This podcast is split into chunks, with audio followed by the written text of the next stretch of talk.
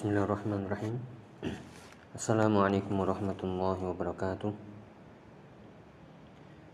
الحمد لله رب العالمين وبه نستعين على أمور الدنيا والدين والصلاة والسلام على أشرف الأنبياء والمرسلين نبينا محمد وعلى آله وأصحابه ومن تبعهم بإحسان إلى يوم الدين اللهم علمنا ما ينفعنا وانفعنا بما علمتنا وزدنا علما اللهم أصلح شؤوننا كلها ولا تكلنا إلى أنفسنا طرفة عين فالحمد لله أيها المسلمات رحمني ورحمكم الله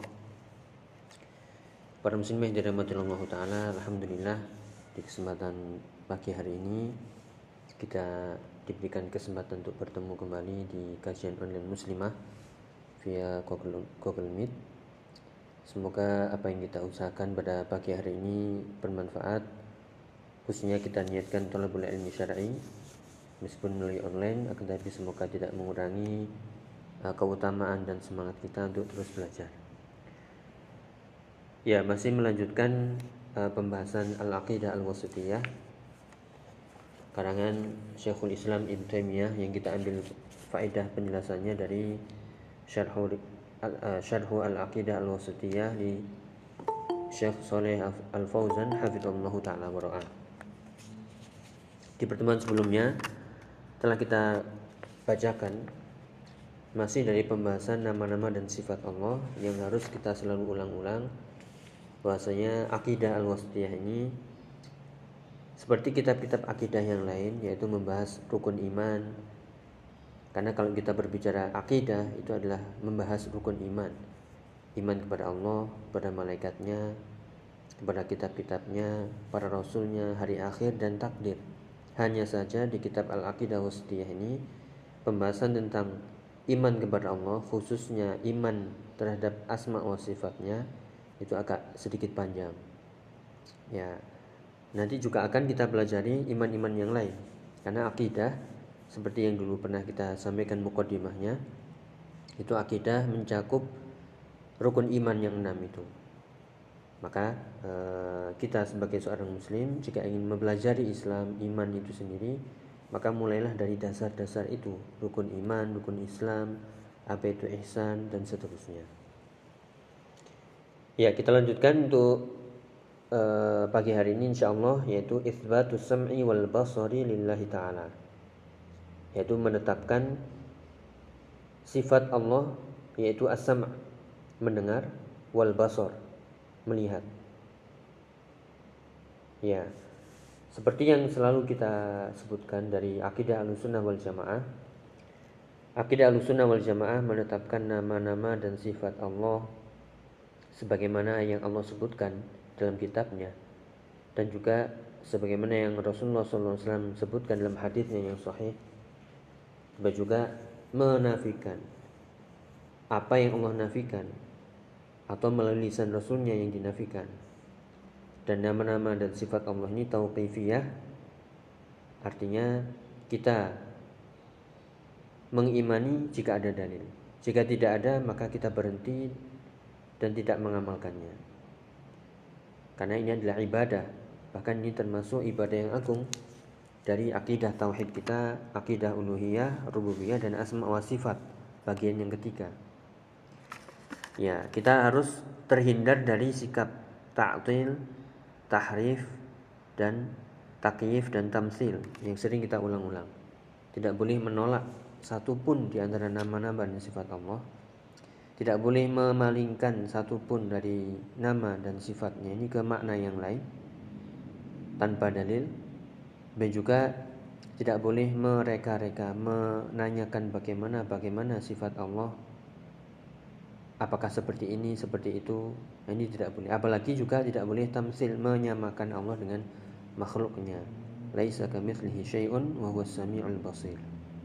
Tidaklah yang tidaklah satu pun serupa dengan Allah Subhanahu wa taala dan dialah Allah yang Maha mendengar lagi Maha melihat. Inilah yang kita akan bahas. Qal mu'allif rahimahullahu taala wa qawluhu Qad sami'a Allahu qawlan lati tujadiluka fi zawjiha wa tashtaki ila Allah wallahu yasma'u tahawurakuma innallaha sami'un basir di surat Al-Mujadilah ayat 1. Ya, pada kesempatan kali ini cukup satu ayat dulu. Ya, meskipun satu ayat akan tapi ini maknanya besar, maknanya banyak insya Allah. Intinya menetapkan yaitu sifat Allah mendengar. Dari mana? Kita lihat ayatnya. Qad sami Allah. Qad sami Allah. Nah itu sami'a. Sami'a dalam bahasa Arab artinya mendengar. Sami Allahu Allahu lafzul jalalah dia sebagai fa'ilnya Ya, kalau kita melihat jumlah seperti ini atau kalimat seperti ini, kalau bahasa kita ada uh, subjek dan predikat, ya. Subjeknya lafat Allah, predikatnya uh, perbuatannya itu. Ya, maka perbuatan itu mengandung sifat. Dan ini ketika disebutkan Allah mendengar berarti tentu memiliki sifat mendengar. Tidak mungkin diartikan Allah tidak memiliki atau tidak tidak mendengar dan tidak memiliki pendengaran dan tidak bisa mendengar tidak mungkin walillahil a'la Allah memiliki sifat yang maha tinggi maha mulia makhluk saja bisa mendengar ya makhluk saja bisa mendengar justru jika ada makhluk kita ambil contoh manusia jika tidak mendengar itu merupakan kecacatan aib kekurangan karena manusia yang utuh sempurna dia bisa mendengar Ya alhamdulillah bagi kita yang masih diberikan pendengaran atau keluarga kita semuanya. Ada yang diuji dengan dikurangi pendengarannya atau memang benar-benar tuli. Ya, maka dari sini secara akal tidak mungkin kita menolak dengan mengatakan Allah tidak mendengar, Allah tidak memiliki pendengaran dan Allah tidak memiliki nama Sami'. Yaitu secara akal. Kalau kita analogikan kalau kita permisalkan dengan makhluk ya meskipun tanda uh, tanda merahnya di sini artinya poin pentingnya dalam masalah akidah ya, kita diperbolehkan untuk mengkiaskan tapi kiasul aula. Ya kiasul aula ini adalah mengkiaskan menyamakan tapi bagi Allah memiliki sifat yang lebih tinggi menyamakan dengan sesuatu yang maha tinggi. Tidak boleh yang tadi takif atau tamsil ya. Tidak boleh kias tamsil yaitu menyamakan Allah dengan makhluknya. Ya kita ambil contoh di sini misalnya Allah memiliki nama Sami' seperti di ayat ini di bagian akhir ya. Uh, uh, ayat ini panjang nah ini yang di Sami'un Basir ini innallaha sami'un basir, basir Sami itu artinya maha mendengar. Seperti yang diterjemahkan. Di terjemahan apa pun pasti diartikan maha mendengar. Ya, berarti ini nama Allah yaitu Allah As-Sami', Allah Maha Mendengar. Kemudian eh, apakah kita menetapkan sifat Allah yaitu mendengar? Maka jawabannya iya pasti. Tidak mungkin nah, seperti tadi kita mengkiaskan dengan makhluk. Ya Allah kita kiaskan dengan makhluk. Apakah ini diperbolehkan? Yaitu dengan menyamakannya. Oh berarti pendengaran Allah sama dengan pendengaran makhluk. Ini jawabannya tidak boleh karena walillahil masalul a'la. Karena Allah memiliki sifat yang maha tinggi, maha mulia, maha sempurna. Tidak mungkin dibandingkan dengan makhluk apa pun, dengan sesuatu apa pun. Makanya selalu kita ulang-ulang ayat uh, laisa kamitslihi syai'un wa huwas samiul basir. Tidak ada sesuatu apa pun yang sama, mirip semisal dengan Allah dan Dia Maha mendengar lagi Maha melihat.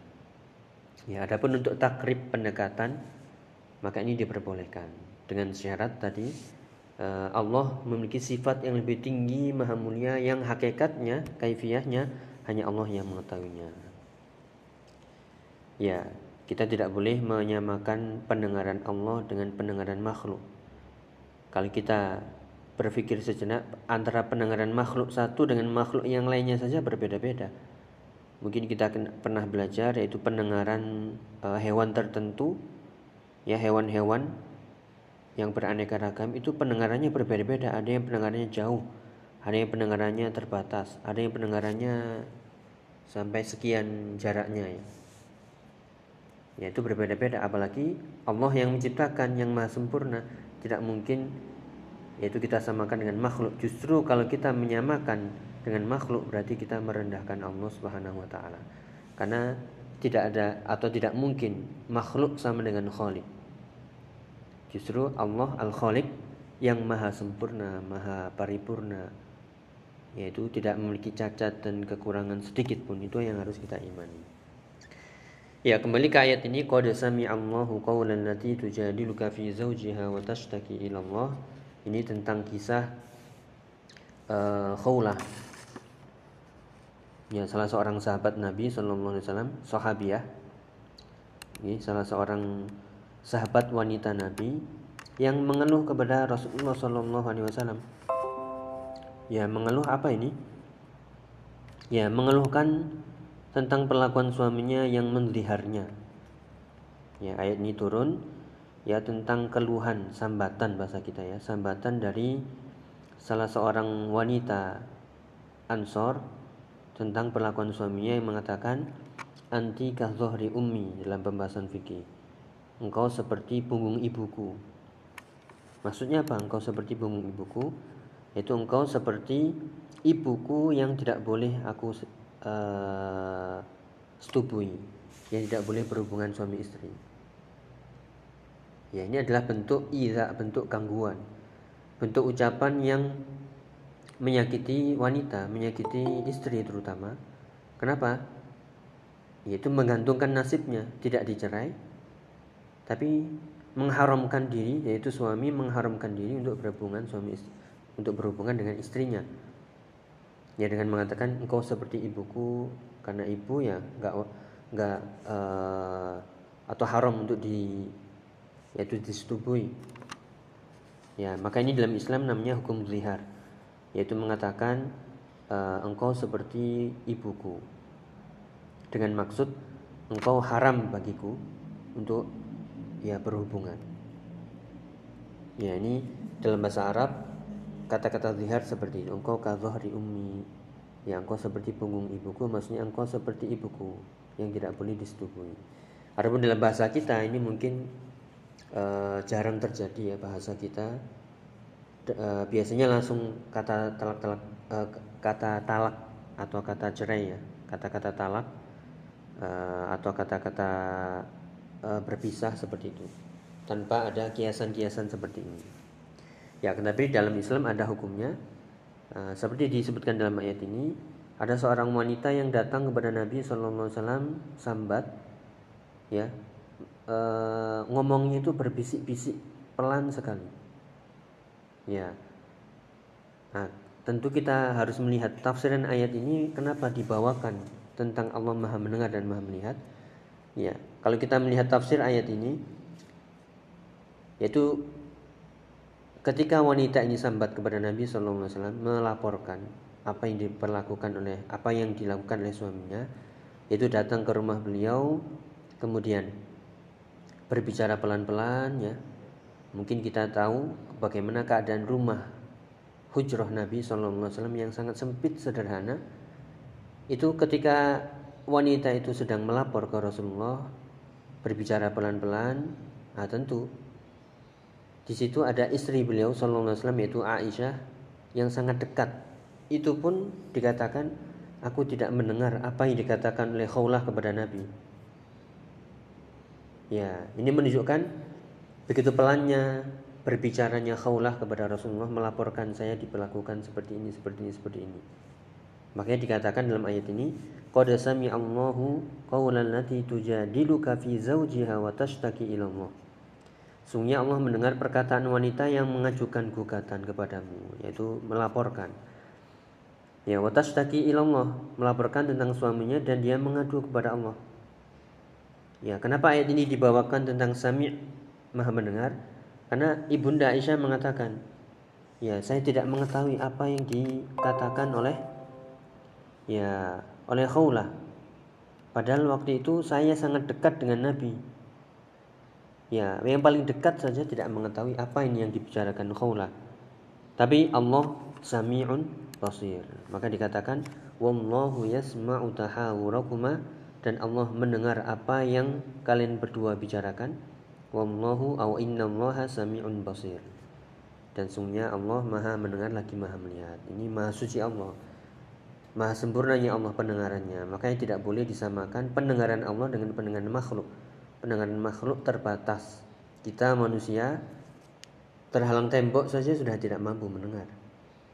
Ya terhalang eh, kain ataupun penutup ya yang agak tebal mungkin itu tidak mampu mendengarnya terhalang suara yang pelan lirih hanya seperti bisik-bisik tidak mampu mendengarnya tapi Allah meskipun zat Allah tinggi ulu di atas arsh tapi Allah Maha mendengar apa yang diucapkan oleh yaitu Khawlah seorang wanita Ansor yang sedang lapor kepada Nabi SAW tentang perlakuan suaminya. Inilah uh, akidah Ahlussunnah wal Jamaah yaitu Islam yang benar mengajarkan bahwasanya Allah memiliki yaitu pendengaran kemudian Allah kita tetapkan namanya yaitu As-Sami' dan kita tetapkan sifatnya mendengar yang tidak sama dengan makhluknya.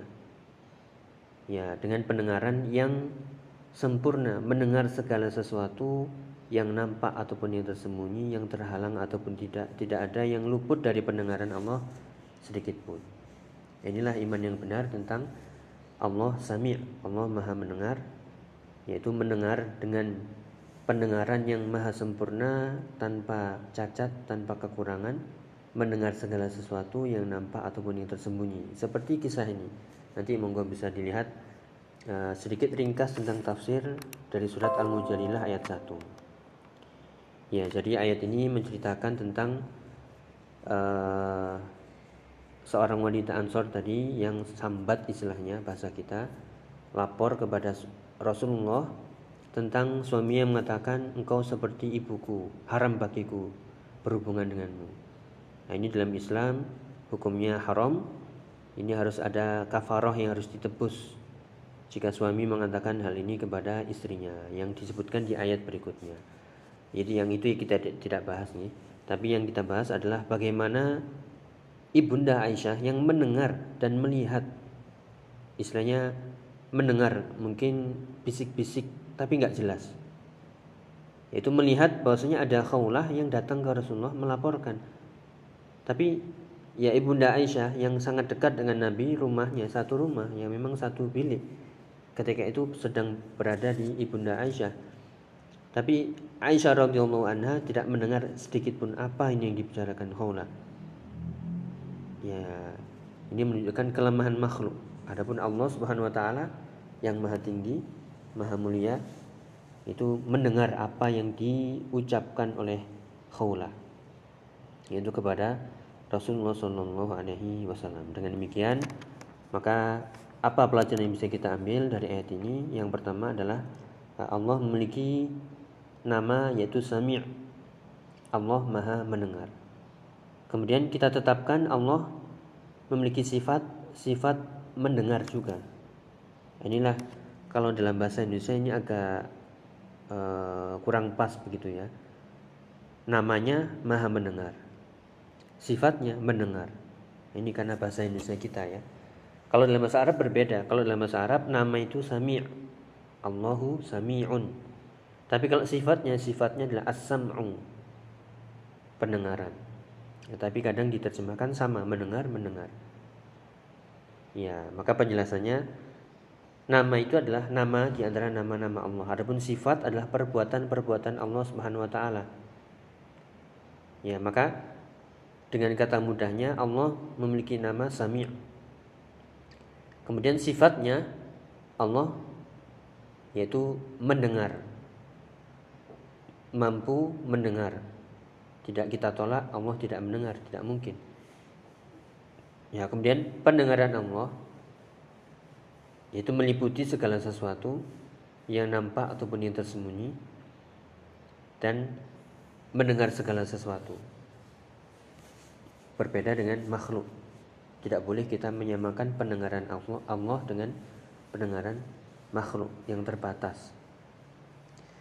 Ya, maka dari sini faedahnya juga adalah e, berarti kita selalu merasa didengar oleh Allah Subhanahu wa taala. Bisikan kita, bisik-bisik kita, ya pembicaraan kita dengan orang lain maupun di ya entah itu di tengah malam ataupun dengan HP misalnya ya eh, sembunyi-sembunyi ataupun dilakukan di tempat tertutup merencanakan sesuatu ya la yakhfa alaihi syai'un la yakhfa alaihi syai'un tidak akan pernah tersembunyi sedikit pun dari pendengaran Allah Subhanahu wa taala.